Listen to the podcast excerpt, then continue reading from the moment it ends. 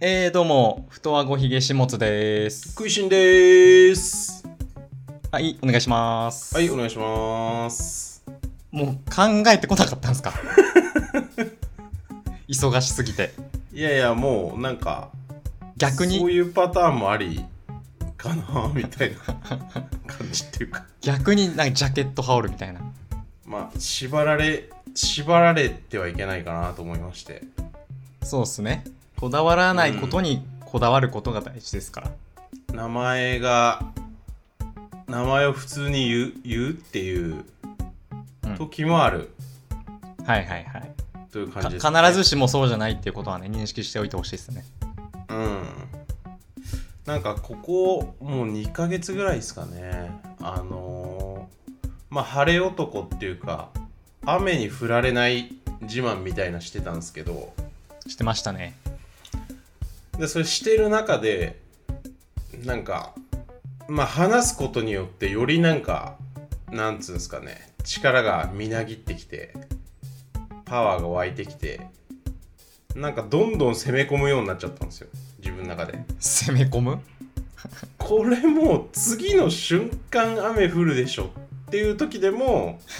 傘を持たずに行くとかはいはいはい。どんどんどんどん攻めていったんですけどこの間あの池袋にバイクで行ったらなんつうんですかねもうほんとゲリラ豪雨にもうめちゃくちゃ降られてうん。大変でしたね晴れ男の初黒星っすね。うん人生初かもしれないです けど本当だからああだからまあちょっともう前の話なんですけどインターステラーをね見に行ったんですよはいはい。あの池袋の IMAX で、うん。まあ、池袋の IMAX って本当に IMAX の本気っていうめちゃくちゃでかい IMAX なんですけどへーなんかまあほぼ正方形なんですよえ劇場が。た体感体感スクリーン体が感もう正方形なんですよはいはい。気持ちいいはい、ちょっと気持ち悪いですけどね。うんっていうぐらい上下でかいあでも本当に気持ち悪いよ普通にあ上下がでかすぎて椅子が上下するんです かえどういいうことやいですやいかやスクリーンの形よああ、なるほどなるほど。箱型みたいな。スクリーンの形がそうそうそうそうそういやだから横長じゃんすごい映そ画うっってすうそ。ん、普通はそうっすれがもう上下がすごい伸びてうん、正方形みたいな感じなのよだかはいはい。ら目の前がもうパッツパツなのよスクリーンではいはいはい。池袋の IMAX はうん。でインターステラー見に行ったんですけどまだ直前でもうめちゃくちゃ振られたんであ、その後なんす かそのそうその日その日その最日悪じゃないですか。からもう服を買って着替えましたね上半身に関して はいやー、それリスクでかいっすよ。晴れ男の、その感じ。やっぱゲリまあまラあ豪で雨もに。まあまあ振られたらね30 35年に1回ぐらいなんで振られるの35年に初めてなんですか振られたの。そうそうそうそうそうそうまあだから人生でもう1回あるかないかみ たいなオリンピックみたいなもんじゃないですかはいはい。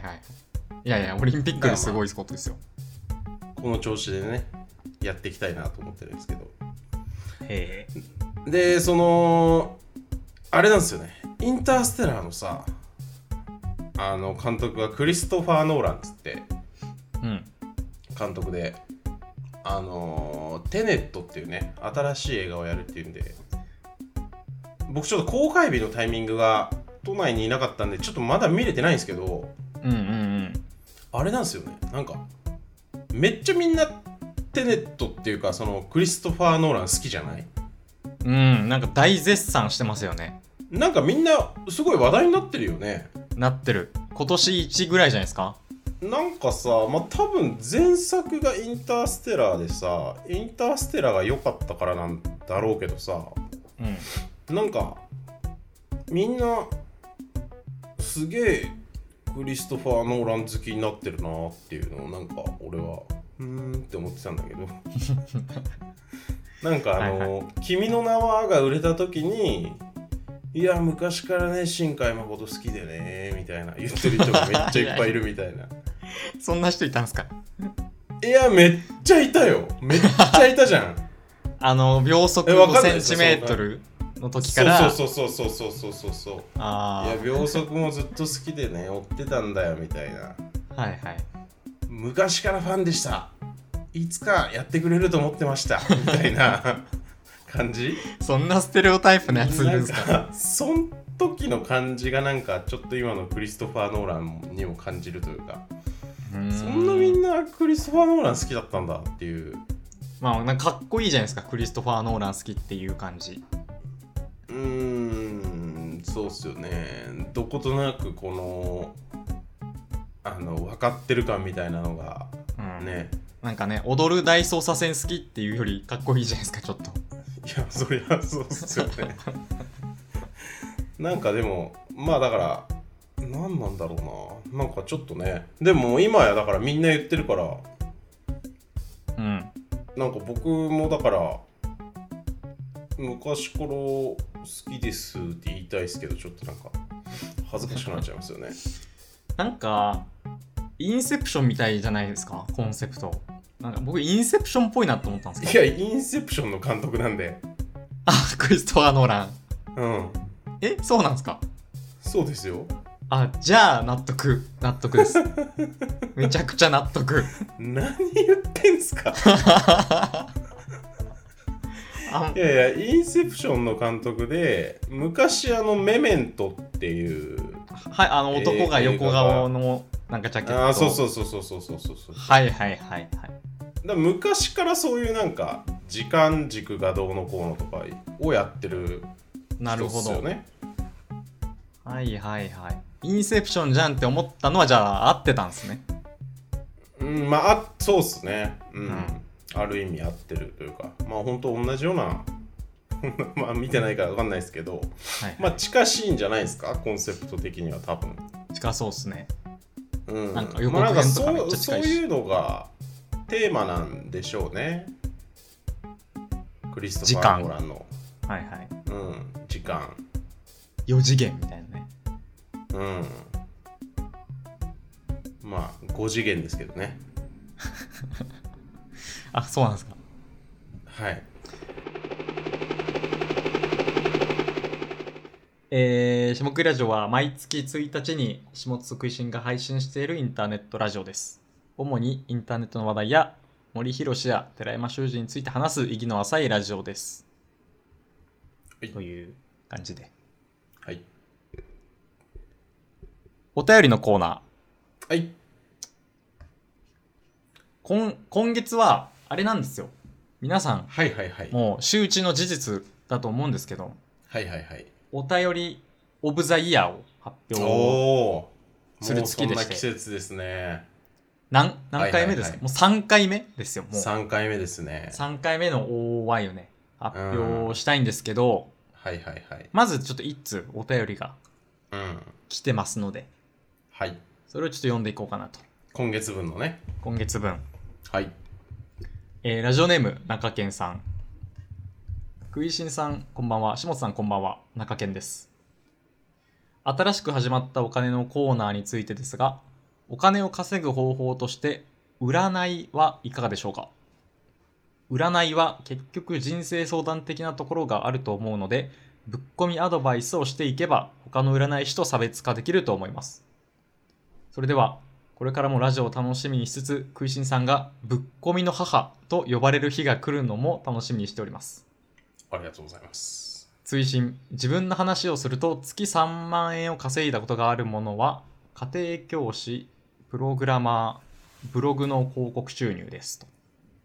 はいはいはい、はい、ありがとうございます。ありがとうございます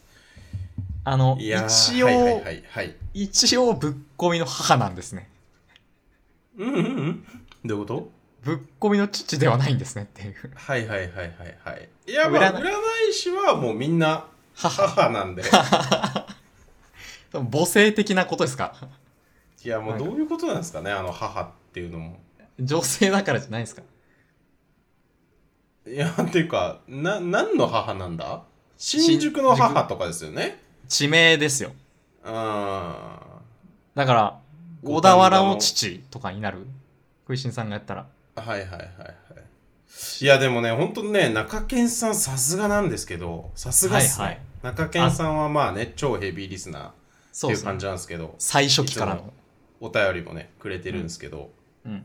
えっ、と占いはでも本当に考えたことあるんですよ、結構あえ今回のこのシリーズにおいてってことですかいや、えーもうそうだし限らずはあこれまで何度もそうそうそうそう今、え今の全てを捨てて占い師になりたいっていうのは結構思ったことあってーはいはいそれ結構ガチですねなんでかっていうとそのインタビューを仕事にしていて、まあ、インタビューのすごいいい形の一つが「あ下本さんってこうこうなんじゃないですかこうこういうこと考えてやってたんじゃないですか」みたいなのをなんかこうなんつうんですかねいろいろ話を聞いていってあそれやってそれをそういう思いでやってたんですねこれをこういう思いでやってたんですねっていうのを聞いていってっていうことはこれとこれがつながってるから本当にやりたいのってこれっていうことなんじゃないですかみたいなことをうんなんて言うんだろう本人が知らないことを分かっちゃうというか教えてあげられちゃう導き時出ってすいうのがそうそうそう導き出すことが、はいまはあ、い、たまにすあるわけですよ。うんうんうんでそれってなんかコーチングとかカウンセリングにもすごい近くてうんだからなんかまあ自分としてはもちろんそのインタビューとしてや思ってやってるだけなんですけどうんまあその記事の話のね説得力的にそういうふうな聞き方をしていくしていくというかそういう結果になることがまあたまにあってそうするともうめちゃくちゃ感謝されるんですよ。あへあそっえか私ってそういうふうに考えてたんですよね全全然なんか自分では気づかなかったですみたいなコなんーかチ自ン分グじゃないですかもう自分でも まさに考えていたことがすごいクリアになりましたみたいなはいはいっていう風になることがすごいあるんですよ。まあまあコーチングなんでしょうけどね、いわゆる。うんいやだからそれってなんかまあそのコーチングでもいいし、占いとか、なんかそういうものにどっちかっていうと近いなっていうのが、はいはいはあの自分の中で分析したことがあって、でその、まあだからコーチングの本とかもちょこちょこ読んでたこともあるんですよね。いなんへかもうもうちょっと勉強するとどうなるかなみたいな。ーはいはいはいでまあでもそれなんか、まあ、ちょっと本読んだ程度ですけど、まあ、ちょっと本読んだらまあでもなんかそれってインタビューじゃなくてコーチングになっちゃうからなんかちょっと違うなと思ってあのあんまり深掘りするのやめたんですけどうんなんか占いはなんて言うんだろうな占いじゃないです かまあもうちょいその占いというか もうちょっとなんかふわふわしてる、ふわふわしたなんかそっちの方実が体のななんいかこうエンタメ性が高いっていうか面白みあるなと思ってあエンタメ性が高いですね確かに占いの方がうんなんかそそれいいなと思ったんですけどやっぱなかなか占いを本気で勉強する機会ってないじゃないですか。な占い師になろうって思ってめっちゃねなんかいろいうろん模索しないとないっすよねそうなんですよねだからちょっと占いは本当にやってみたいことの一つなんですよね。えなんかどういうスタイルでやりますか占い師やるとしたらなんか占い師も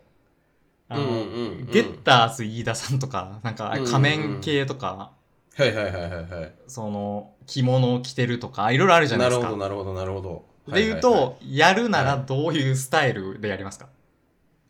あー今の時点で見た目だけでいいっすよ見た目だけであーなんだろ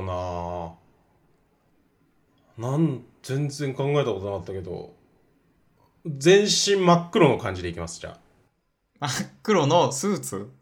いやもうなんつうんだろうな落合陽一みたいな感じというかあ魔法の人魔法の魔術師人っぽい魔術師っぽい雰囲気ではいはい魔術師またはマツコ・デラックスさんみたいな感じっつうかなんか黒いボワボワした服を着てるみたいな感寄じせでてるななんかでも「導き出す」っていうワードが出たんでうんあの魔導士ってどうですかうん魔導士魔法の魔にみ、導くにうんしうん魔導士食いしん坊なんかね僕占いってまあ占いってまあ信じてないから人からしたらさ全然なんか灰みたいなものっていうかなんつうの、うんあのインチキじゃんみたいなものだと思うんですけどとはいえなんか占い師の価値って上がってくような気がするんですよねこの先の時代その心はやっぱそのより未来のことがこうわからない時代じゃないですか、う何が起こるかわからないみたいな、まあ、コロナしかりはいはいなんかこれまであった常識がどんどんこう通用しなくなっていくから、うん何を信じたらいいのかわからないってなっていくはずなんですよ。なるほどそうなった時に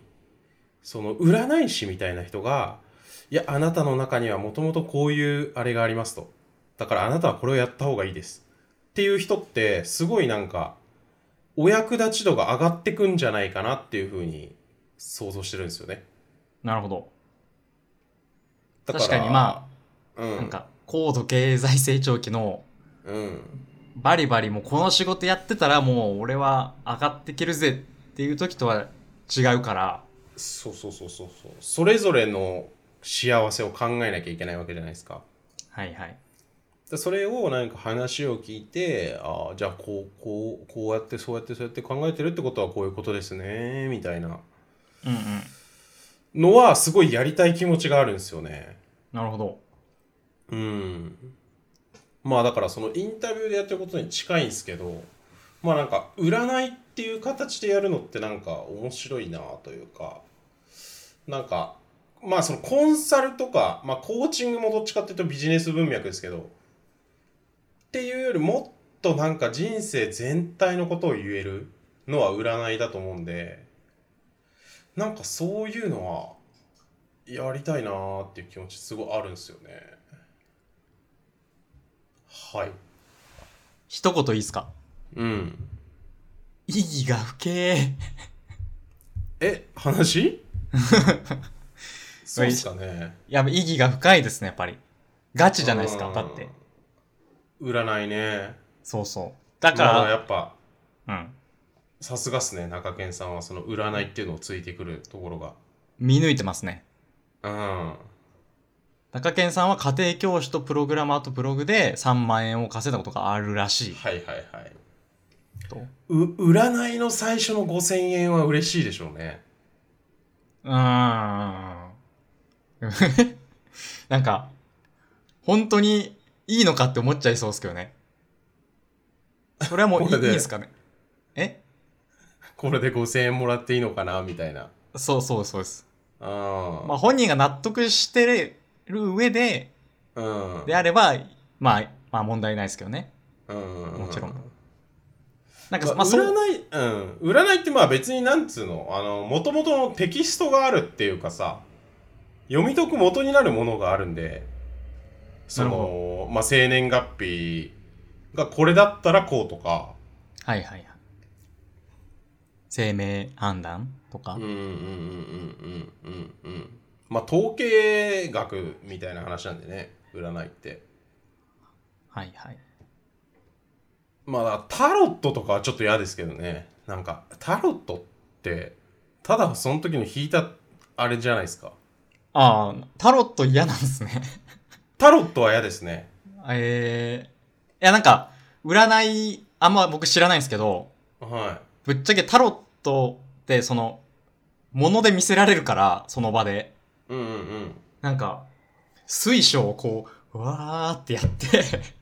水晶玉を、はいはいはいあなたの未来はこうです、みたいなのを言われるより納得しちゃいそうですけどね。あー、まあ、だから、まあ、それで言うと、なんか、市中水明とか分かるやつがいいっすね。話しすぎか。いや、市中水明って、あの、生年月日と時間、生まれた時間で分かるんですよ。へー。その、運気の流れみたいなのが。はいはい。まあだから、生年月日と時間まで言ったら、まあまあまあ、細かいじゃないですか。まあまあまあ。え、じゃあでも、その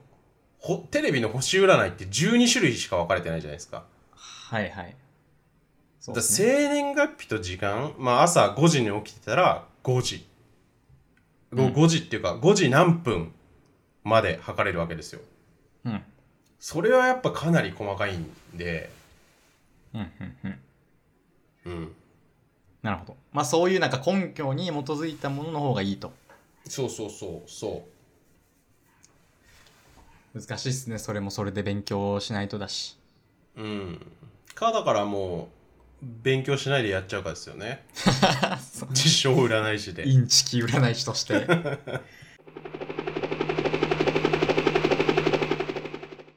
いきますかお便りオブザイヤじゃあもう拍手を先にしておきます受賞ーなん者でのす方かになんですかなんですかちょっと声が飛んじゃって聞こえなかったんですけどちょっと受賞者の方に向けて、はいはいはい、すはい、先に拍手をちょっともう送っておきたいな と。はい、というわけで、はいお便りオブザイヤー2020。はい今年もね、お便りオブザイヤーということで、はいはいはいあのー要は、要はですよ。趣旨は、はいお便り、もらったお便りの中で、こう、番組の盛り上がりに寄与したお便りだったり、こう、話してて面白かった内容とか、あとは、いいねこのお便りっていう、もう純粋に思ったようなお便りに対して、賞を贈呈するとはいいう企画になっております。はい3年目です。 3年目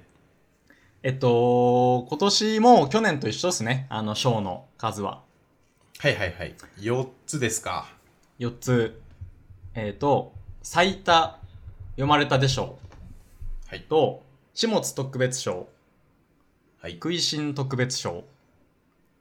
でい、最優秀賞とはいいうことで。お便りオブザイヤーですね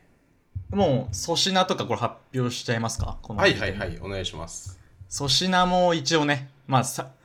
ね、何もないっていうのもね、ちょっとインセンティブ的にね、こう、ちょっと寂しいはいはいかはないと思うので、粗品を用意しております。はい今年は、DMM のギフトカード。最優秀の人が1500円分、はいはい残りが500円分とはいいうことで、贈呈したいと思います。はいというわけでね、早速、発表していきましょう。はいお願いします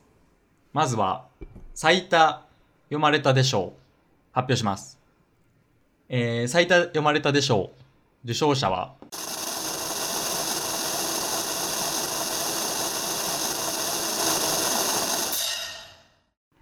中堅さんです。おおめでとうございます。おめでとうございます中堅さんはですね、最古さんですよ。もう我々の。先ほどのお便りも中堅さんからですそうですね。はい今のもね、良かったですけどね、非常うに。ん今の中も堅いいお便りですね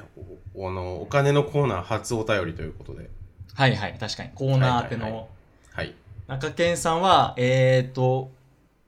最多読まれたでしょうということで、たくさんね、はい読ませてもらったんですけど、はいなんとその数、はいはいはい2回ということ で。いやいや、非常にありがたいことですよ。でも、はいはいはいはい1回の方が多数いらっしゃった中で、はい2回も送ってくださるという。うんうんうんこれちなみにさっきのお便りをうんうん入れての2回です。うんそうですかいやまあまああのー言っちゃうとね1年目2年目はもう6回とか8回とかだったんですよね最多読まれたでしょう取った人はーそうです取ねった。人はと言いますかはい。 2年目の最多読まれたでしょうははい。中堅さんだったんですねこれもね、中堅さんなんですよ。はいはいはいはいはいたくさん送二ってもらって。年連続そうっすね。 2年連続最多読まれたでしょうですはい。いやーありがたいですねもう殿堂入りですよ。次の年までやっちゃったら、そうですね、そうっすね来年までいったらもそう殿堂うっすね入はり。い。はい。殿堂入りです。3年連続で取ると殿堂入り。はい、はい。はい、まあね、去年6回、今年2回 と。いや、でも、まあこれは本当言うわけじゃないですけど、はいはいはい。あの、ネットラジオっていうか、その、ポッドキャストってずっと聞いてたら、もう、その、うんうんうん分かってくるから、その性格とか、うんうんうんうん、はな、話すから、たくさ。うんんうんう、。もうんないんですよね、ぶっちゃけ。そうんうの、んお便りたいことがないんです よ。なくなってくるんですよ、うん。うんうんうん徐々に。うんうん。で、その中で、その、コーナーに当ててとかね、いろいろこう、新しい目線を見つけてくれて、お便り送ってくださったということがね、うん。評価に値するなと判断いたしまして。そうっすね。まあ、というわけでね、中堅さんにははいはい DMM カードを500円分想定したいと思います。はいはいはい。あの、何に使ってもらっても自由なので、自由です DMM ね DMM ってあの、見たら、僕も見て知ったんですけど、はいはいはい。たくさんいろんなサービスやってるんですよね。映画とかね、見れるっすよね。映画も見れるし、なんレンか、タルで。いろんなレンタル、そう、レンタルサービスが結構豊富で、はいはいはい。いろいろできるので、あの、コンテンツも通うこともできるし、はいはいはい。なのでね、お楽しみいただければと思います。はいというわけで、はいはじゃあい。続いていきます。はい。えじゃあ、続きまして、始末特別賞をはい。発表します。始末特別賞は、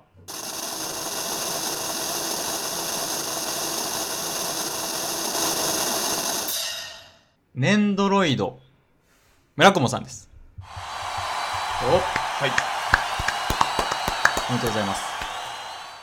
エンドロイド村雲さんのこれはちょっとお便りをじゃあ読ませてもらいます。何なんですかはいはい。えー、第36回の、これ下食いラジオの第36回の M1 の話題、はいはい興味深く拝聴させていただきました。劇場で見たい漫才とテレビ受けする漫才は違うという部分ですが、ちょうど同じような話題をノンスタイルの石田さんが話されてたことを思い出しました。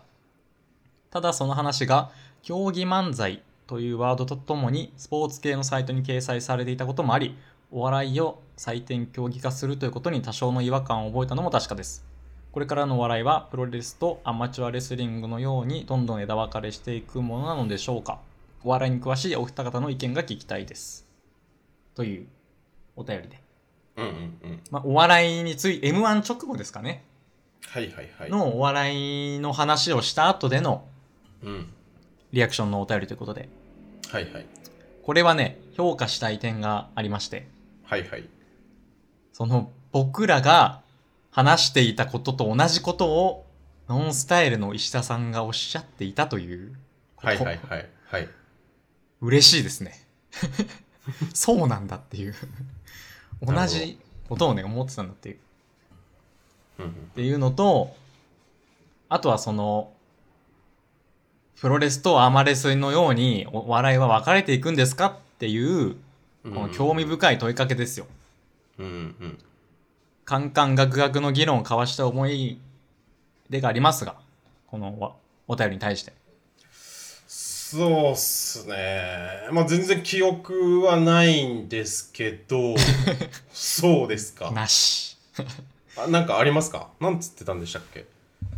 いや、なんかそのライライブでお笑いの話とかをはいはいはい。しましたし、はい、ここれあの本当ねエンドロイドの村久保さんは気悪くしないでほしいんですけど僕本当にすごい大切なことも忘れちゃうんですよ全部話人と話したことうんうん。うん全部のお便りを忘れてますもんね、だから。はい本当に会議で話した重要なこととかすぐ忘れちゃうんではいはい。だから全部メモ取らないと無理なんですよメモ取ったことしか覚えてないんではいはい。はいメモの魔力ですね。メモの回力ですそう。だから、その、問いかけ方というか、お便りはいのはいはいはい内容としてはね、非常に優れてるなと。はいはいはいその、正然、前を受けてのはいはいはい新たな問いかけ、なるほどお便りとしてのフォーマットとしてはもう完璧ですはい花丸をあげたい、ありがとうございます。ということで、エンドロイド村雲さんには500円のプリペイドカードを想定します。はい、はい。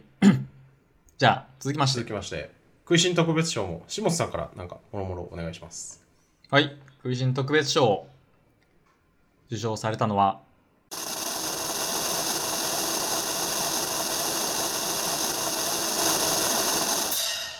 ラジオネーム、トッシーさんの没入感に対するお便りです。 お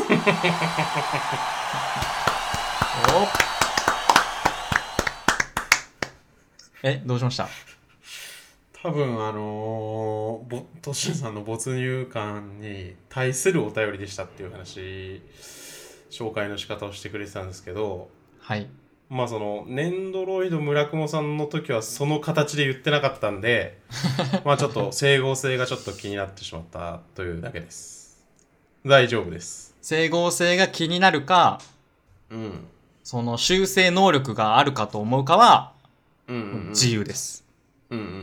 うん。わかりました。はい。えっ、と、内容を読ませてもらいます。はい。没入感とか時間を忘れることに関してです。僕は物事に没頭したり集中したりする性質が弱く、映画を見ている時でも、ああ、今映画を見てるわーと思ってしまったり、飲み会してる時も、今の質問の仕方、ちょっと仕事っぽくて場にそぐわなかったかなとか思ってしまいます。こんな感覚お二人にもありますかまた、没入感を味わえる時ってどんな時ですか生きる参考にしたいです。はい。とうこはといはいです。ありがとうございます。はい。これなんかいろいろ話しましたよね。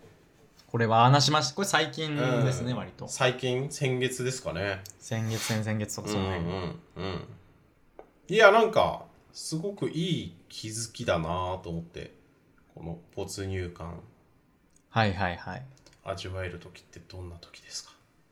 まあ、気にしないですもんね。そのうんうんうんうんなぜならうん没入してるから。うんうんうん没入感集中力いいお便りでしたありがとうございますサクッとしてますね、コメント が。もうそれ以上はないと。いやなんかなんか言おうとしてたんですけどねどうですか1ヶ月経ってみて このお便りいやでも、生きる参考にしたいとまで言ってくれてるんですよ、うんうんうんトッシーさんは。うん嬉し生いできるすね参考をね、下食いラジオに求めてくれてるっていうのは非常に嬉しいですね。うんうんうんうんいや本当そうです生き方を左右するわけですからね、今後の。うんうんうんそれはちょっと重いですね、やっぱり。重みがありますよ。うんうんうんなんかあれだなあのーあれだ思い出した今の質問の仕方ちょっと仕事っぽくて場にそぐわなかったかなとか思っちゃうとかっていうので思ったんですけどまあちょっとその HSP っていうか神経質っていうかなんはいはかいそっちの見方もあるなと思ってなるほど。なんか気になりすぎてしまう病繊細さんの話ですね。そうそうそうそうそうそう没入感があるないっていうよりもすごい繊細でまあだから映画を見ている時でもあまあまあこの話はあれかその映画館でなんか周りの人が気になるみたいなこと言ってたじゃないですか下津うんうんうん。なんかそれはこう HSP っぽいっていうかやっぱ飲み会の時とかも僕も本当にそうなんですけどもうみんなを見ちゃうんですよねあの大勢の飲み会とかだとだかはいはい。らすっげえ疲れちゃうんですようーん。でなんかそういう視点もあるのかなーっていうのをちょっとねそのこの間話した時は思わなかったんですけどはいはい。改めてこのオブ・ザ・イヤーを選ぶ際に思ったんですよねうんうんうん。うんうんうんどうですか HSP 味ありますか藤本さんはめちゃくちゃあると思います。あそうなんですねやっぱうん。だからやっぱ一人で仕事してるんですかねどういうことですかえ一人でさ仕事してるとさ一人だからさ周りのことが気になら気にならないから楽じゃんあー、なるほどなるほどつ。まりオフィスの中でで仕事してると常に人がいるからうん。気になっちゃって仕方ないっていうか、まあ、それこそ没入できないというかああ。それちょっとありますね。僕はちょっとあるんですよねそれがうん。情報過多ですよね結局一人でやってた方が集中できるやろっていう感じというかああ、だから僕あの集中したいときは、なんか会議室を取って自分で、うんうんうんその会議するっていう嘘ついて、うんで、そこにこもってなんか仕事してました。原稿とかなんか直すとき。えーインフォバーン時代ってことはい。最初の会社。へーでもそうするそと、うなんだなんか下津くんさっきいなかったけど、どこ行ってたのってすぐ詰められます。先輩に。うんそりゃまあそうでしょ支障が出てたということですね。ううん HSP ですねそんな感じでしょうかはい。そうですね 最優秀賞お便りオブザイヤーの発表 えっとですね、最優秀賞にはですね、1500円分のはいはい D メンプリペイドカードが送られます。はいその、栄えある第の最、え、栄えある第3回、下クラジオお便りオブザイヤーは、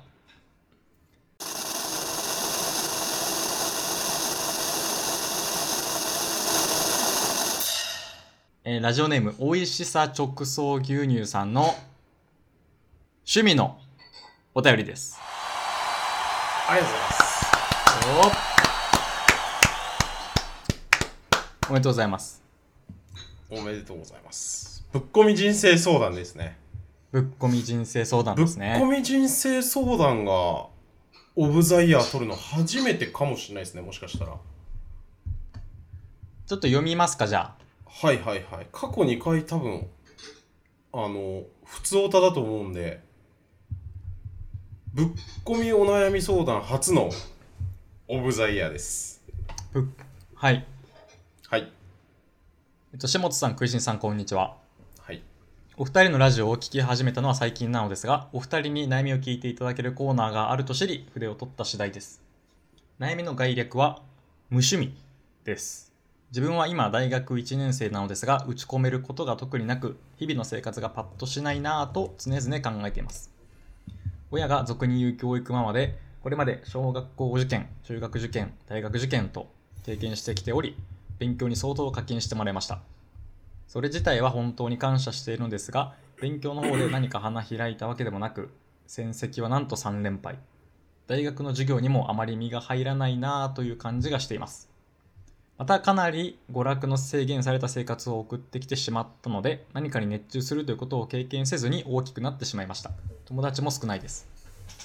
ここ数年はインターネットを徘徊することを覚え、SNS をやってみたり、こうしてポッドキャストを聴取したりしているのですが、消費側では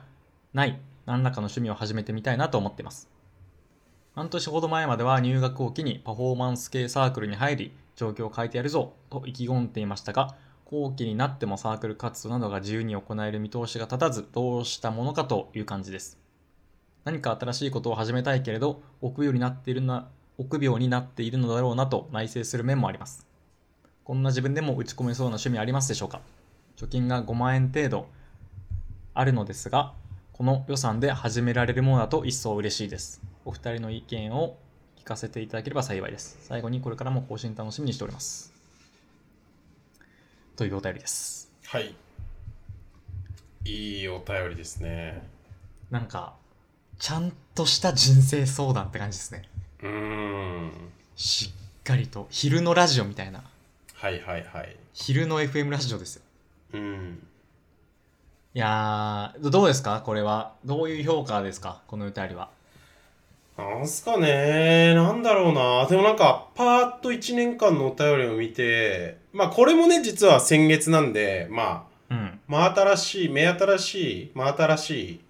あの、記憶によく残ってたっていうのもあったんですけど、うんま。あそれを差し引いても、なんかいいお便りというか、相談内容としてすごいいいなっていう。うんうんうん。やっぱ、焚き火をやりながら一晩考えたいテーマですよね。そうっすね。やっぱ熱がこもってましたね、この回答も我々は。そうっすね僕らの方もねうん。なんかまあそのスカイダイビングを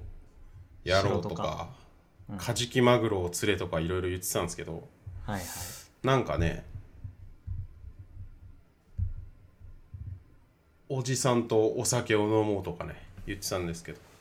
悪い友達をね、その悪い大人というか、うんうん大学1年生だからまだあれかちょっと多分まだ飲めないですね、はいはいはい。はい、なんか咀嚼のしがいのあるというか、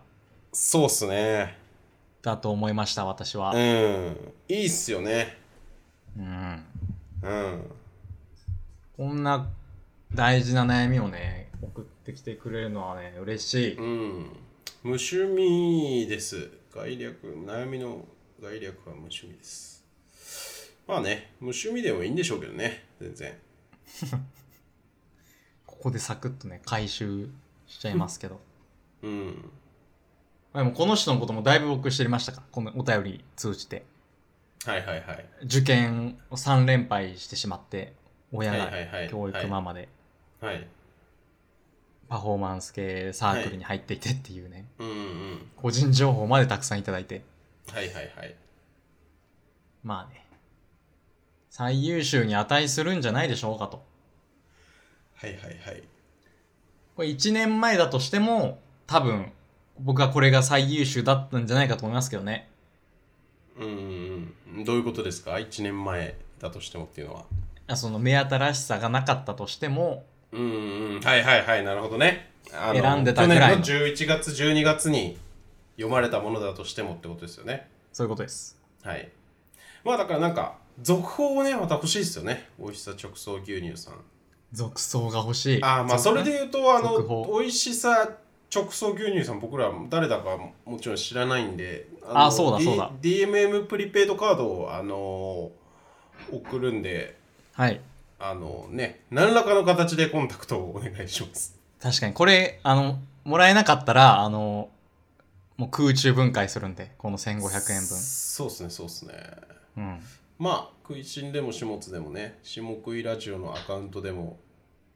コンタクト何でもいいですよね。メールアドレスを送るでもいいしまあ何でも大丈夫なんで、はいあ。の皆さんねそれぞれ送っていただけたらと思いますえっと、トッシーさんは、あ、どう、どうしようかな。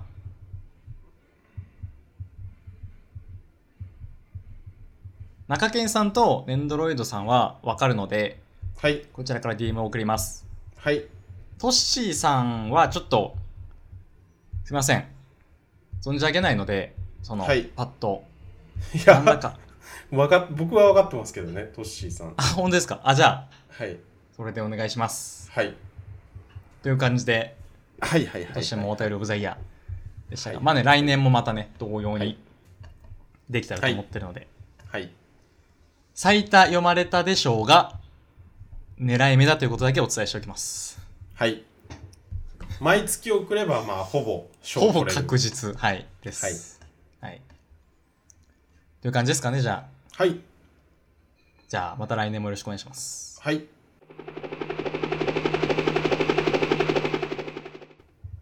摘のコーナー。はいえーこのコーナーは、始末が感じている日常の中の不条理、納得いかないことを発表し、指摘に対し共感を得られるかどうか、食いしんさんに判定してもらうコーナーです。ということでね、非常にはいはい打率の低い指摘のコーナーなんですけど、はい今のところ。はいな、6打数1安打ぐらいじゃないですか、今のところ。なんか一回し成功したんでしたっけポテンヒットがありましたね、ちょっと。うーんしかもでもこうコーナー外のヒットだよねはいはい。内野安打みたいなもんですよ。うんうんうんだいや、ちょっともうだから皆さんというか聞いてる方、リスナーの方も、はいいやいやいや、また変な指摘持ってくんちゃうんこいつってうん思ってると思うんですよ、正直。うんうんどうせまた失敗するんでしょと。うんうんちょっと待ってください。うん今回は仕上げてきました。はい今回は、いい指摘が入っております。お朝どれの、ピチピチの、どうぞえーと、まあ、つまり、レンタカーについてです。はいあの、レンタカーって借りたことありますか自分で。あありますあります借りるとき割何に度、も、うん、借りたことある人ならわかると思うんですけど、うんうん借りる前ですね、自分が。うんうん借りる前に、うん今から出発するぞって前に、うんあの、傷のチェックをするんですよ。はいはいはいあの、その借りる車に、要は、今どれだけ傷がついてて、うんうん帰ってきた時にも、そそれが同じ状態かどうかっていうのをうん、うんうんチェックするためのその最初の確認があるじゃないですか。はいはいはいはいこれ分かりますよね、なんか、はいそのぐる一周っとね一ぐ周ねるっとして、ここありますねみたいな。はいはいもう、それ、うんもうそのアナログの感じ、うんいつまでやってんねんと。うんその、はい、ここ傷あります。あ、ここもあります。のこの感じ。うんうんもう2020やぞと。うんなんかもっとこう、もっとちゃんとした方法、絶対あるんですよ。うんうんあるんですけど、もうう、んその、誰もが見過ごしてるその、緩み、うん怠慢な部分ですよ。うんうんうんレンタカーを借りる上での。うんもっとね、あのシステムはね、うんもう、めちゃくちゃダルダルなんで、うんもうちゃんとしっかりしてほしい。うんどうどういうことですかデジタル化しろとかっていう話ですかそうです。そのもっと他に方法があると思うんですよっていうのは例えばどういう感じですかまあ、難しいと思うんですけど、その、難しいスキャのンか、いスキャンとか、その、車を、その車庫みたいなとこ入れて、スキャン。全体をね。えいつするんですかそれ終わった後返す時返すときと、その、あ、返すときですよ。返すとき。うん要は、その人の目で確認するんじゃなくて、うん機械に委ねようってことです。うんうんうんうんうんだって、その人の目で見てると、その、見逃すし、全然。あの、あと、、僕帰ったときに、返し終わったときに、うんうんうんうんじゃあ、多少傷ついてても、なんかう、ん言わなければ OK みたいなところ、ちょっとあるんですよね。その、余地として。ああ、だから俺が指摘したいのはむしろそっちだね。その、返す時にも、一周回って一緒にチェックするんだったら、わかはる、いねはいはい。最初にやる意味が。ああ、はいはいはい。でも、なんか返す時って、あ、はい、大丈夫でーす、みたいな感じで、あそうそうそうスッとさそう。うん、うん。終わるじゃん。チェックしないですね、あんまり。あんまりってかしないですね。あれって、あれ、見てんのかな、実は。ああ、まあ、大丈夫っすよねー、みたいな感じじゃないそうそうそう、そうなんですなんよ。かそれで後から傷があったら電話かかってきたりすんのかな傷増えてましたよねみたいないや、多分それなくて、うもんう、委ねられてるんですよ。あの、貸しうん借り側に、借り主側に。いうんうんうんうんや、ちょっとここ気づいちゃいまして、っていうう申んし出を、があるかないかだけで判断してると思うんですよ。うめ、なんかん、なるほどないやおちょかっとしな何をこかと。考えてるかっていうとまあ分かるは分かるんですよねだから結構その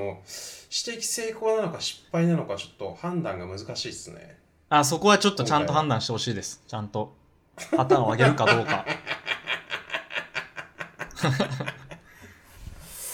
そこは、あのの、アナログな感じじゃなくて、もうデジタルに失敗か成功か言ってほしいです。はいはいはいはいはいなるほどねはい。いいですか主張以上で ちょっとな、試されてるな、なんか。え、いや、以上でいいですよ。以上でいいです。なんかなあまあでもなんかその結局そのあれってあのー多分やべえクレーマーみたいなのがいたからその言い訳その取扱説明書が分厚くなってるのと一緒ではいはい。なんか明らかに事故ってんのに「いやいや事故ってないっしょ最初っから傷ついてたっしょ」みたいな、はいはい。最初っから傷ついてたんだよ」っていう人が多分いるんすよね。まあまあね、だ中からそにのは人ねら。対策なんですよね多分あれって。なるほど。だから、いやいや、一緒に見て、傷ないって最初に確認してましたよねっていうのをうん。言えるためにあのオペレーションを1個作ってるんですよ。で、サインして、見ましたというチェックをうんうんうん。はいはうん。い。からな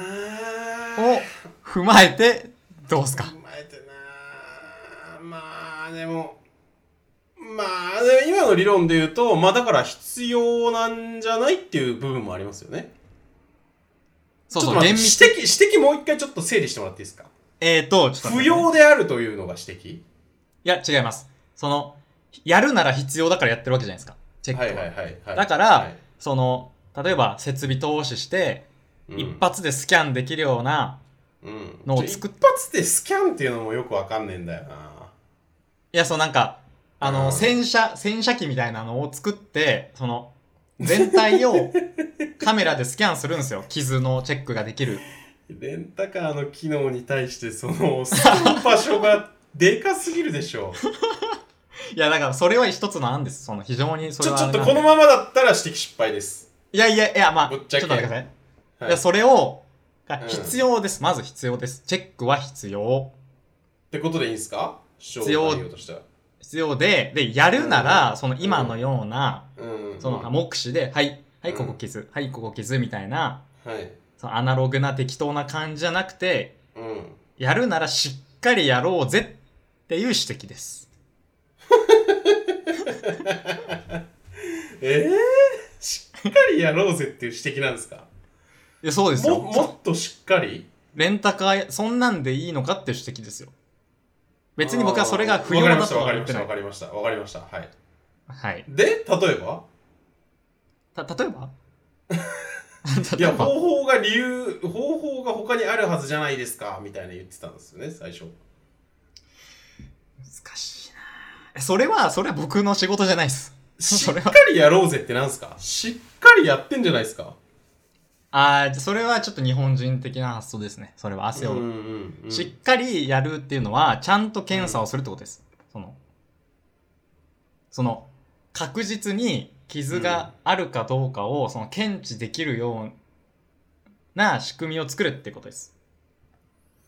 いやいやいやでもその検知人の目で検知してるんで十分なんですよ人の目で検知できればそれは、あの、十分じゃないと思ってます。どういうことその、例えばですよ。例えば、うなんかじゃあ借りる人がいた時に、店めっちゃ忙しいと。うんもうう、んうんもう、4人ぐらいあとレンタカー借りたい人が押し寄せてきてると。うんっていう感じの時に、もうじっくり一個一個傷なんて見て回ってられないんですよ。ちっちゃい傷。ここありますねねとか。そういでそういう時適当になるじゃないですか。うんうんうんでも暇な時ゆっくり見られるんですよ。うんちっちゃい傷も。うんも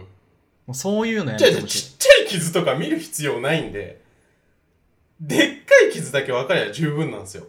それ、それの傷うのんでかいうん小さいって人によるじゃないですか。ここの傷いがでやかいいやか人小にさよいるっかて。いうかあの2人の認識が一緒だったらいいんですよ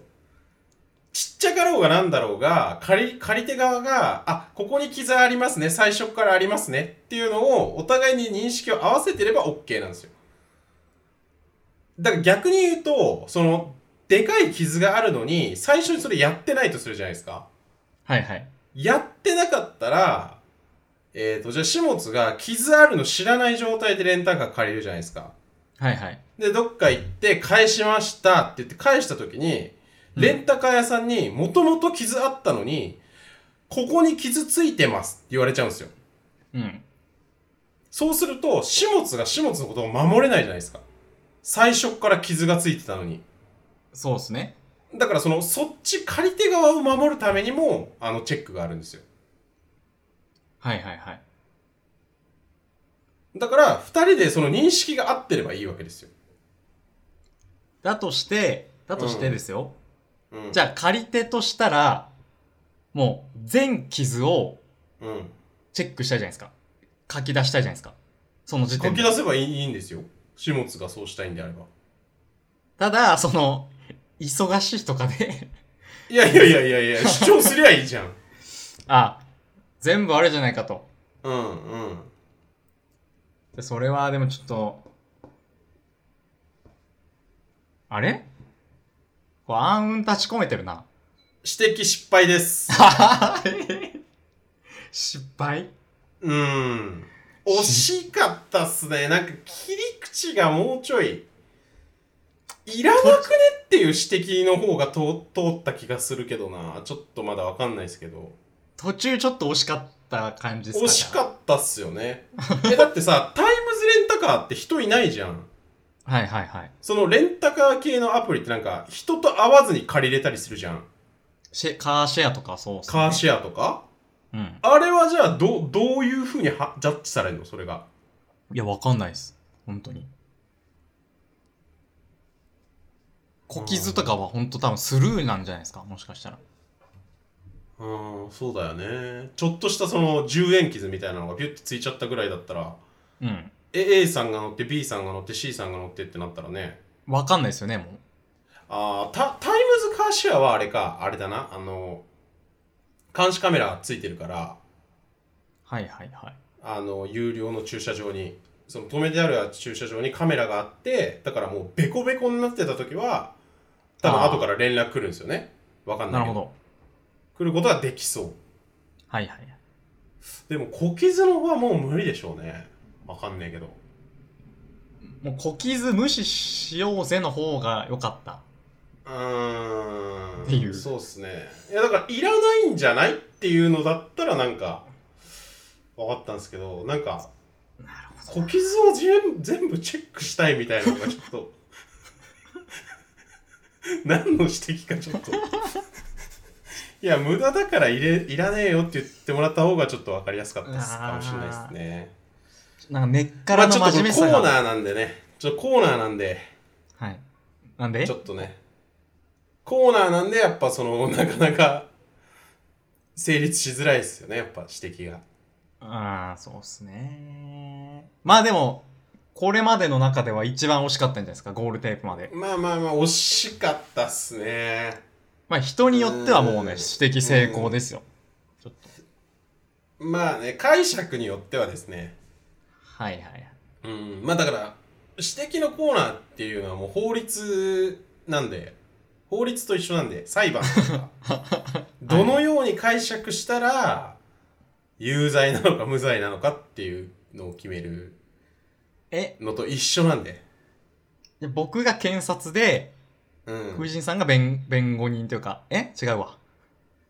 検ちょっと察それで、どっちかわかんないです。裁判官ですね。裁判官はいはいはい。はい。ですね。はいなるほど。じゃあ、なるほどなるほで、ど。レンもタカー屋さんが弁護士ですよね、だから。そうですね。弁護士を立ててね。うんうんべ国選弁護士を立てて。だちょっとあの、た、例え分かりづらいんでやめましょう。か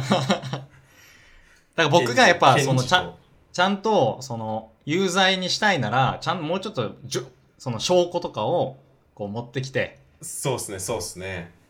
やっぱ裁判官こういう切り返しされた時にこういう証拠を出すみたいなのを、うんやっぱ幾重にも持ってないとなかなか指摘は成功しないという。壁分厚い まだ成功しないなんだろうな、なんか、 もっと明らかに成功する指摘もありそうなもんですけどね。なかなかやっぱないっすね。まあまあちょっとね今後もちょっとうん僕のやっぱ鍛錬も必要ですこれはやっぱりうん。まあでもその、い、い指摘を持ってきてるっていうことでもありますよね。あギリギリのラインっていうのはそうそうそうそうそうそうそうそう。あーやっぱ簡単すぎる指摘持ってきちゃったら、ああ、おそうだよね。指摘成功ですってなっちゃうじゃないですか。ああ人を殺すのはダメですよ ね指摘成功っていうことですよねいや、それちょっとまだわかんないですね。うーわむずっ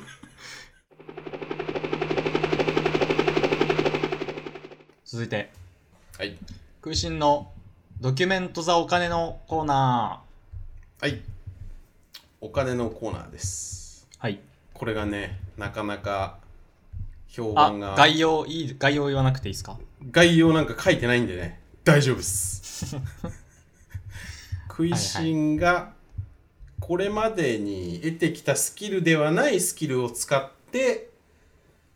月に3万円稼いでみようというコーナーですはい。はい。まあだからね、なるべく今までないスキルだったり、まあ今まであるスキルなんだけど、あのフォロワー数というか、ツイッターとか発信をしないで、なんか別のところで発信して3万円稼ごうみたいなコーナーなんですけど、はい今。回は、えー、とオープンチャットの会話を紹介したいと思いますこれ名前言っていいのかなまあいいかオープンチャットだからはい。えー、みほぞのさんときわやさんがあの提案してくれたんですけど、えっとみほぞのさん、まあ、ざっくり紹介すると,、えっと食いしんさんのお金のコーナー匿名でノートで小説とかを書いて3万円稼いでほしいですきまやさん公募ガイドに載ってるようなコンテストにエッセイなどを送って賞金で3万超え狙うというのも楽しそうですうん。確かにソーシャルの力を使わず腕っぷしを証明してほしいです試される文章力で話題になった頃に実は食いしんでしたってやってほしいですなるほど。っていう感じでねうん。まあお便りというかオープンチャットで会話があったんですけどはいはい。まあねこれいいなと思いましておお。えーとなんで公募ガイドでねやってみようと思います公募ガイドって僕あんま知らないんですけど。えーとですね公募ガイドというのがですね、はい。ああーえーとナスビの懸賞金生活って知ってますか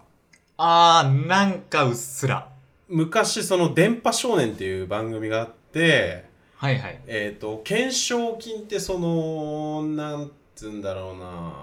ななんかまあお便りを送って何名様にこれをプレゼントみたいなうん。のを、えー、とナスビーさんっていう芸人がやってたんですけどその懸賞金だけで生活するっていうやつをなんか昔のバラエティになりそうな感じですね。なんかそうですねなんか米米を応募して米当たったら部屋に米が来るから米が食べれるみたいな話なんはでいすけはど、いはい。それがねえっ、とそれとかにもこうまあ確か出てきてたと思うんですけどその「公募ガイド」っていう雑誌がね、ありましてはいはいはい。まあそういうまあそのなんだろうな短歌だったりとか詩だったりとかエッセイだったりとか、はいはい。その各社が募集してるのをまとめて掲載してる雑誌です。はいはいはい。ああとなんかコピーライティング系っていうかネーミング募集とかもね載ってるんですよ。へえ。で、採用されたら、なんか申請しますみたいな。そうっすね。まあ、プレゼントっていうか、ものもあるし、うん。 5000円、1万円みたいな、3万円みたいなのもあると思うんで、まあ、僕もちょっと長らく見てないから、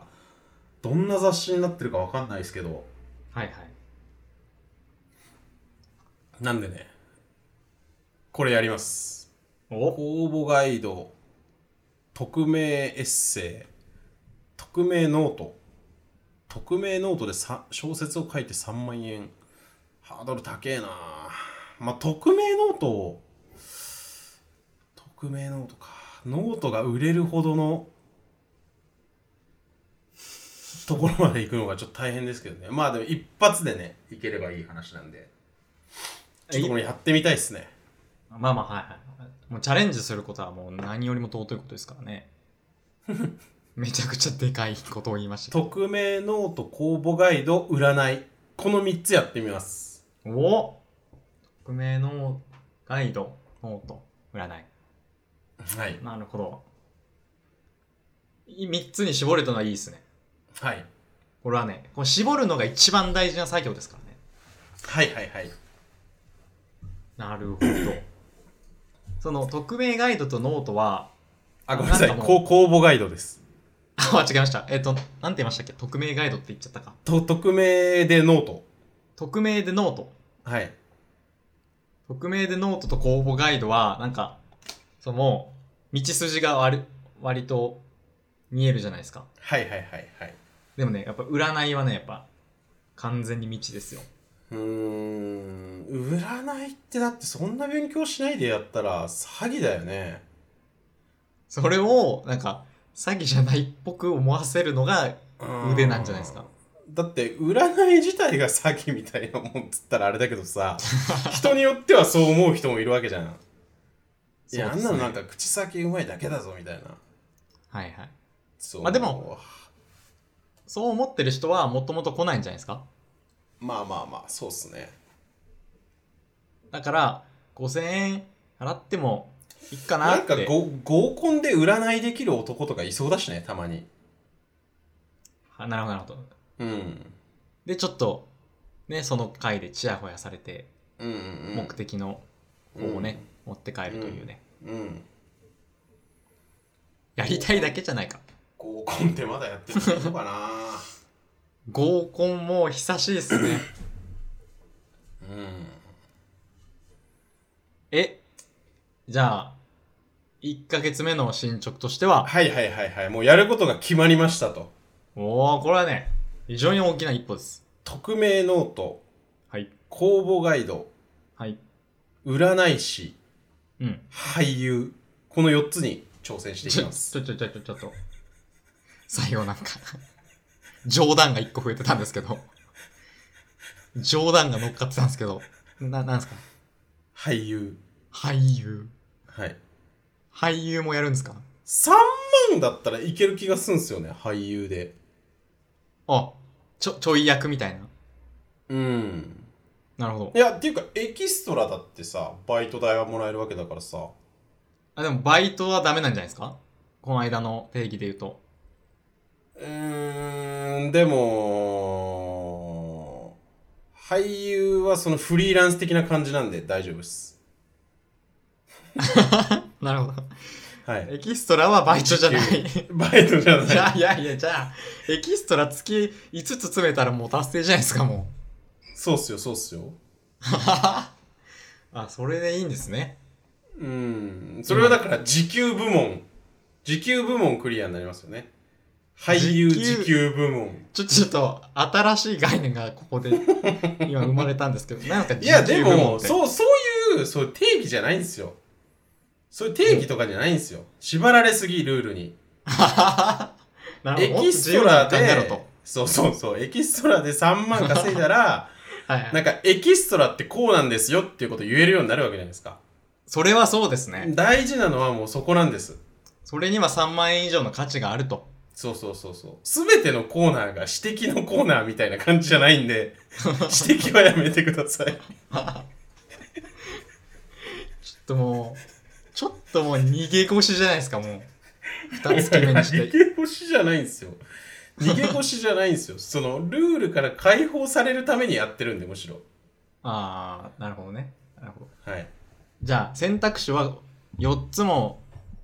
あるし、5つ目も6つ目と増えていく可能性は常にあると。はいはいはい。ありますよ。じゃあそのあれですかその同時進行でこうちょっとずつ並行していくみたいな感じですかイメージ的にそうっすね、そうっすね。そうっすね。うん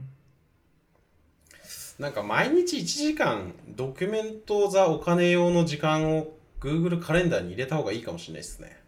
それはいい案ですねうん。あと僕から一個重大な提案をしていいですかはいはいはい。これはちょっと思ってたんですけど、はいはい。まあ、ぶっちゃけぶっちゃけ、うん。じゃあ月今3万円を追加で稼がなくてもうん。生きていけてるじゃないですかうんうんうんうん。別にうん。だから結構そのあのー大変なんですよ新たに3万円を稼ぎ出すエネルギーってはいはいはいはい。めっちゃ大変なんですようんうんうんうんで別にやんなくてもいいんですけど、うんこんなことは、うん。うん。でも本当に食いしんさんがうん。ガチでうん。そのやったことないスキルで3万円を欲しいんだとうん。手。にしたいんだとうん。思うんだったらうん。こうもう強制力を働かせるしかないんじゃないかとはいはいはいはいはい。もう追い込むというかね、もううんんんそうしないといけないうんうん状況に追い込むみうたん。ういな、っん。うん。ていうのもありかなと、一つなんとうしんうんて。う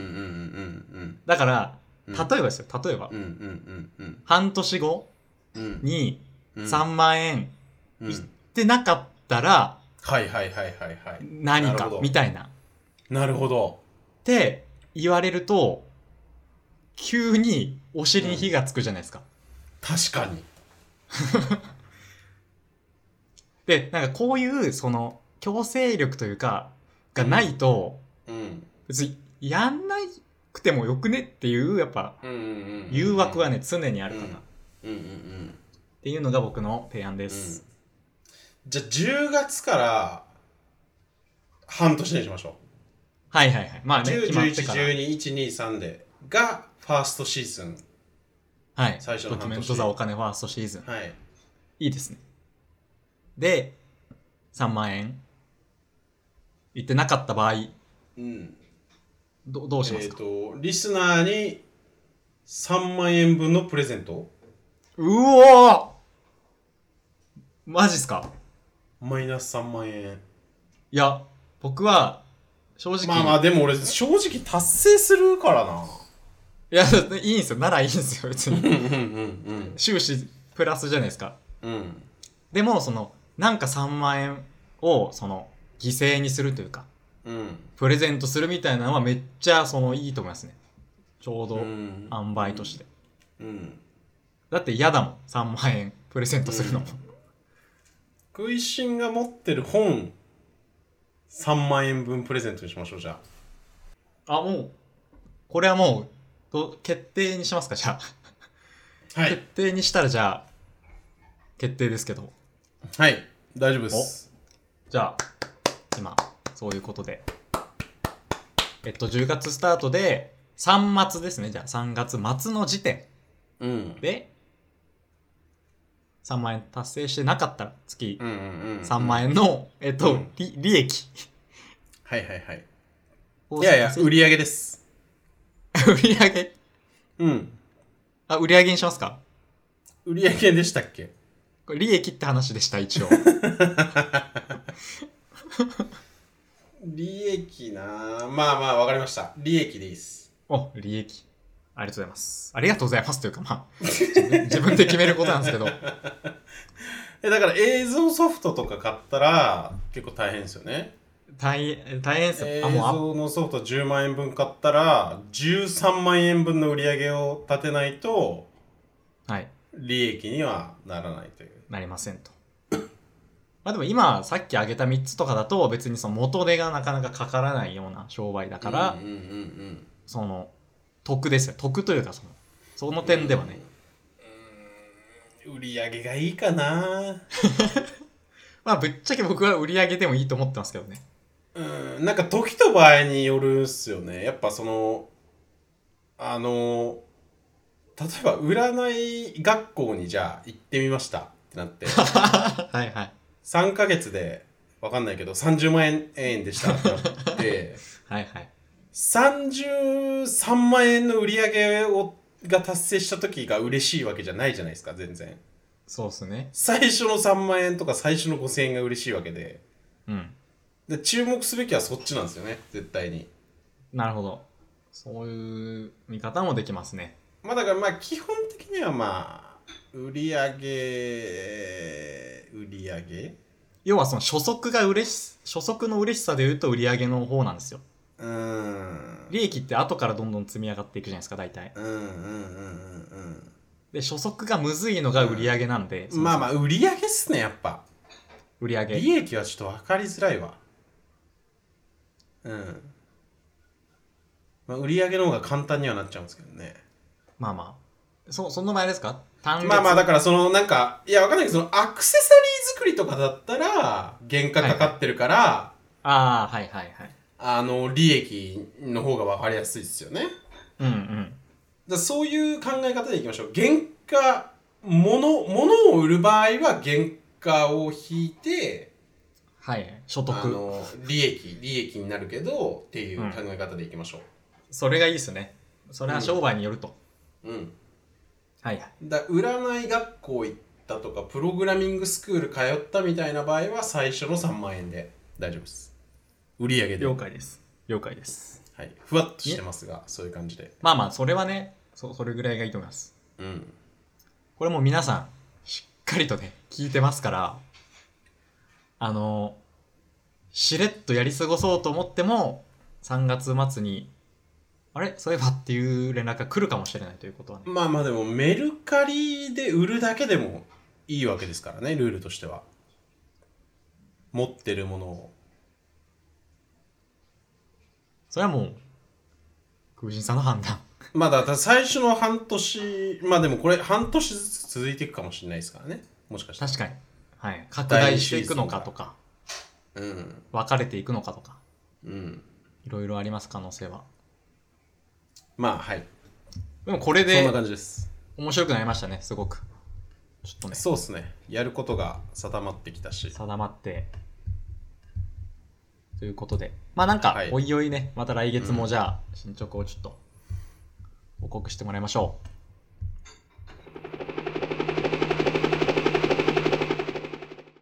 フリートー行きクましょうフリートーク行きましょ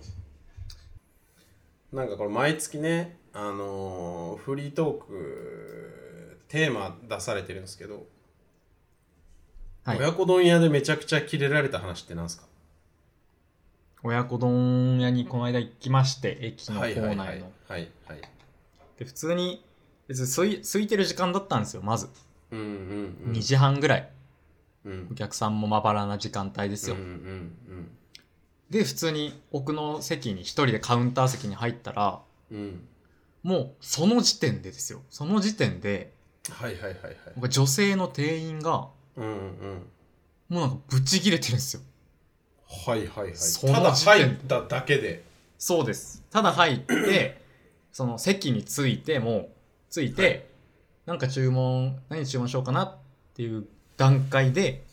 はいはいはいもうちょっと切れてるんですよなんかはいはいはいもうおしぼりとかもうんうちょっと投げられるぐらいの感じですうんうんうんポイってうんうんで入ってなんかメニューもあ、うんこれみたいなうん感じですようんでうわうんうん、どうどういうあれですかチェーン店ですかチェーン店ですね親子丼屋あの中う丸亀製麺が、あの、やってるチェーンのおだ親子丼屋があるんですよ。へえうまそうっすねなんか、国国連の国って書いて国っていう店なんですけど。国連の国はい。はいはいはいえうまうまいんですけど、はいはいはいうまいってよく言ってるんですけど、で、は初めてこんな切れられるなと思って、まい、うんうんあ、まあね、その、人によって体調悪いとか、その、うんうんうなんか怒られて沈んでるとかあるかもしれないんで、うんうんまあまあまあ、そうかと思って、うんうん注文とかうんで、通って、で、待ってたら、うんまた別の組が、二人一組かな入ってきうて、んうんで、座って、うんうんで、そっちを見てたんですよ。うん同じ感じの態度なのかなと。うんで、見たら、うんうんそっちね、違うんですよ。うんうんうん普通の態度。もう、うんうんニコニコ笑顔の感じうで、んうんもうすごいいい感じの接客されてて、うんこれ何、何が違うんだろうと思って、うんうんなんか違うわけじゃないですか、僕とその人たちは。うんうんうんなんか悪いことしたかなと思って、うんうんで、よく、その後来るお客さんも怖観そうな察話うんしてたら、うんはみんな、いい接客態度なんですよ、やっぱり。いはいはいで、はい僕だけ、その最初になんか、はい、みたいな感じで、うんうんあ、メニューメニューです。みたいなうん感じでうん言われてて、ちょっと腹立ってきて、なんか、うんなんで俺だけそんな言われ、されなきゃいけないんだうんもう味しないですよ、親子丼。全然。もう。うんちょっと待ってちょっと待ってもう親子丼出てきたんだあ、出てきました、出てきました。出うてんきた時はあ、もう怒ってます。それもなんかちょっと、はい、みたいな感じ。僕に対してうはん。うんうん嫌じゃないですか、その感じ。なんかうんう。んうんあもう嫌だなと思って。で、うんまうあ、ん親子丼食べ始めて。まあ、本来ね、めっちゃ美味しいんですけど、全然味しなくて。うんで、何組か見てると、うんなんか怪しい、これかもっていうのをね、ちょっと見つけたんですはいはいはいはいはいよ。もしかして俺はこれかも。はいで、よくよく聞いてると、うん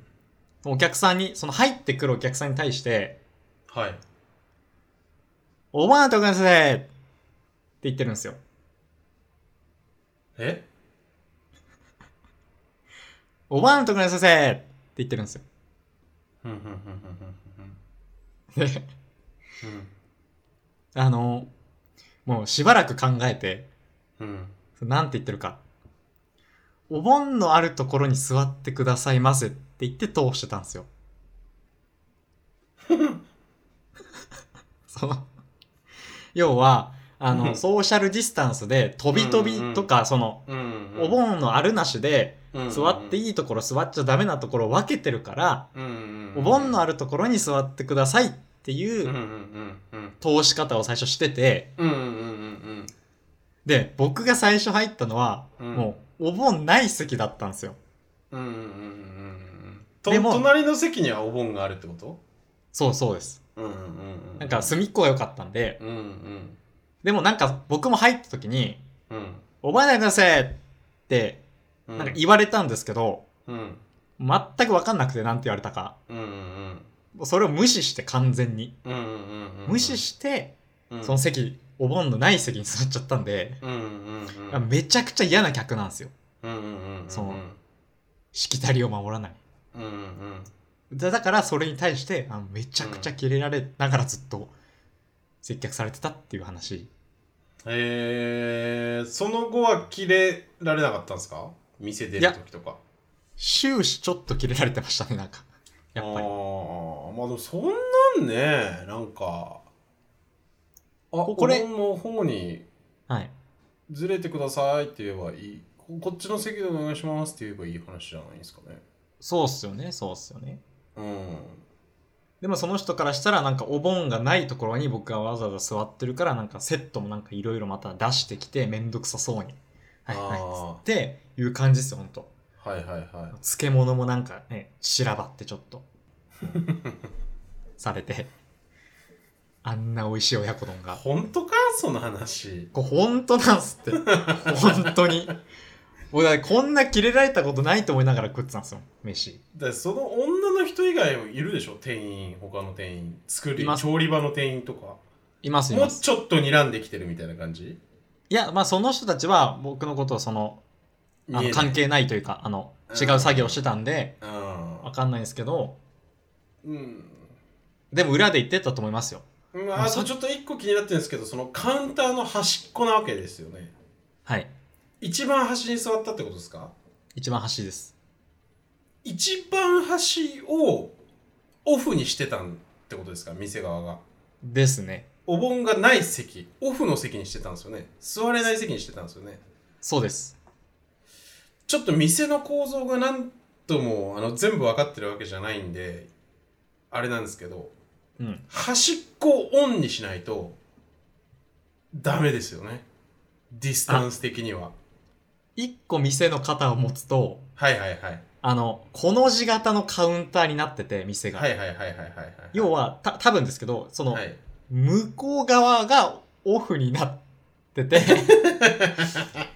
こっちに来るときは奇数だからオンになってたっていう可能性はあります。いやいやわかるけどそれ途中でなんか調整したすればいいんじゃないかな角でこの字の角でまあ、ちょっとだからそれはね、店の意向ですけど、うっていうね。ん、うん、いや逆にそれはでも端っこがオフっていうのはそうおかしいっすよねこれ指摘ですかうん逆にこの始末を守る指摘になってるんですけどこれははいはい、初めて。だって一番端っこだったらだってオンにしていいはずなんで壁側むなんしでろすね。そっちをさそっちに座ればさ、